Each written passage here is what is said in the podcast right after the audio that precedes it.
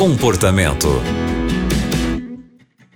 O Comportamento está começando aqui na Rádio Novo Tempo, então fique ligadinho aqui com a gente. Eu sou a Aline Carvalho e para compartilhar com a gente a sua história, é só escrever para comportamento@novotempo.com. Hoje quem está com a gente aqui é a Thaís Souza e ela é psicóloga. Thaís, a história de hoje é de uma mãe que não estava esperando ser mãe. Ela conta que surgiu um sobrinho na vida dela, então ela o adotou. Ela tinha 30 anos. Hoje, ele está perdido nas drogas e ela se sente culpada. Ela conta que não teve experiência de uma mãe e sofre muito por conta disso. Thaís, como você poderia ajudar essa nossa ouvinte? Olá, Aline, tudo bem? É um prazer estar com você no programa Comportamento, com o nosso amigo ouvinte também. Eu espero mais uma vez poder contribuir com algumas ideias para o alívio do sofrimento de você que nos escreve, que entra em contato com a gente, confia no nosso trabalho. É um prazer estar aqui.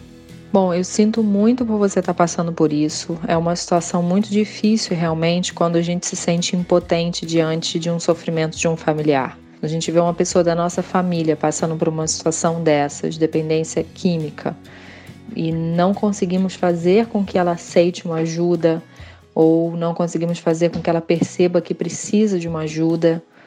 Isso é muito difícil, envolve uma angústia que a gente precisa também aprender a lidar, mas o que eu acho muito importante de você pensar é que quando uma pessoa desenvolve uma dependência química, a gente não pode atribuir isso aos pais e aos cuidadores necessariamente.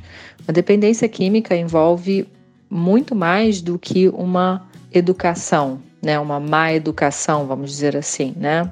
Envolve questões internas da pessoa, né? Que está envolvida com a droga. Por quê? Porque quando a gente pensa num vício, a pessoa desenvolve um vício quando ela tem uma angústia não resolvida, ou seja, alguma ou algumas coisas aconteceram ou foram acontecendo na vida dessa pessoa, ela não soube lidar com esses sentimentos naturais daquele momento, de serem vividos naquele momento, então engole, né? E aí engolindo, isso vai vir de vez em quando para tentar sair. Quando vem e tenta sair, né, pela consciência, pensar naquela questão, sofrer, ou chorar, ou sentir, né, e a gente sente a pontinha do sofrimento, então algumas pessoas podem desenvolver o vício de, quando isso acontece, precisam procurar alguma coisa que alivie. E aí entra a droga, entra o sexo, entra a comida, entra dependência de celular, tecnologia, né, e tantos outros tipos de vício hoje. Por que ele procurou as drogas? Será que foi por influências? Será que foi também por um comportamento de revolta? Então, geralmente, há uma decisão, uma escolha dessa pessoa em fazer uso disso para aliviar uma angústia. Por isso, é importante você não se culpar por essa escolha dele. É importante também você se desculpar pelos seus limites na educação dele.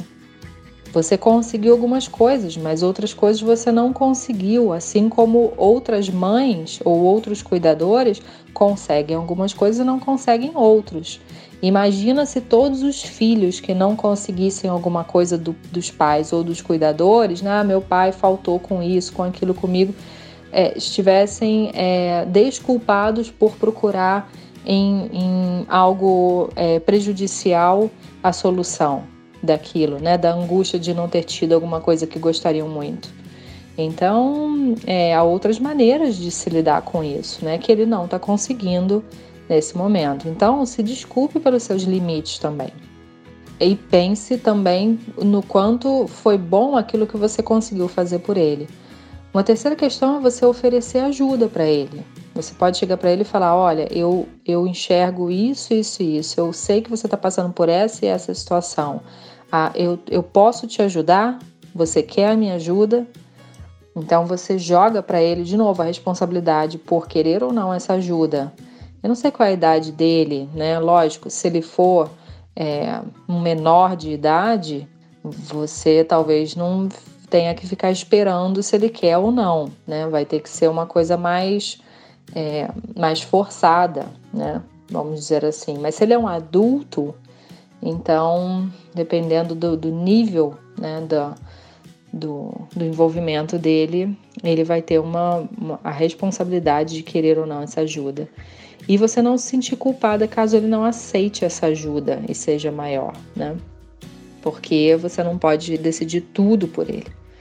Há algumas coisas que você pode fazer ou sugerir para ele, como os grupos de NA, né, os Narcóticos Anônimos, eles são um excelente grupo para ajuda.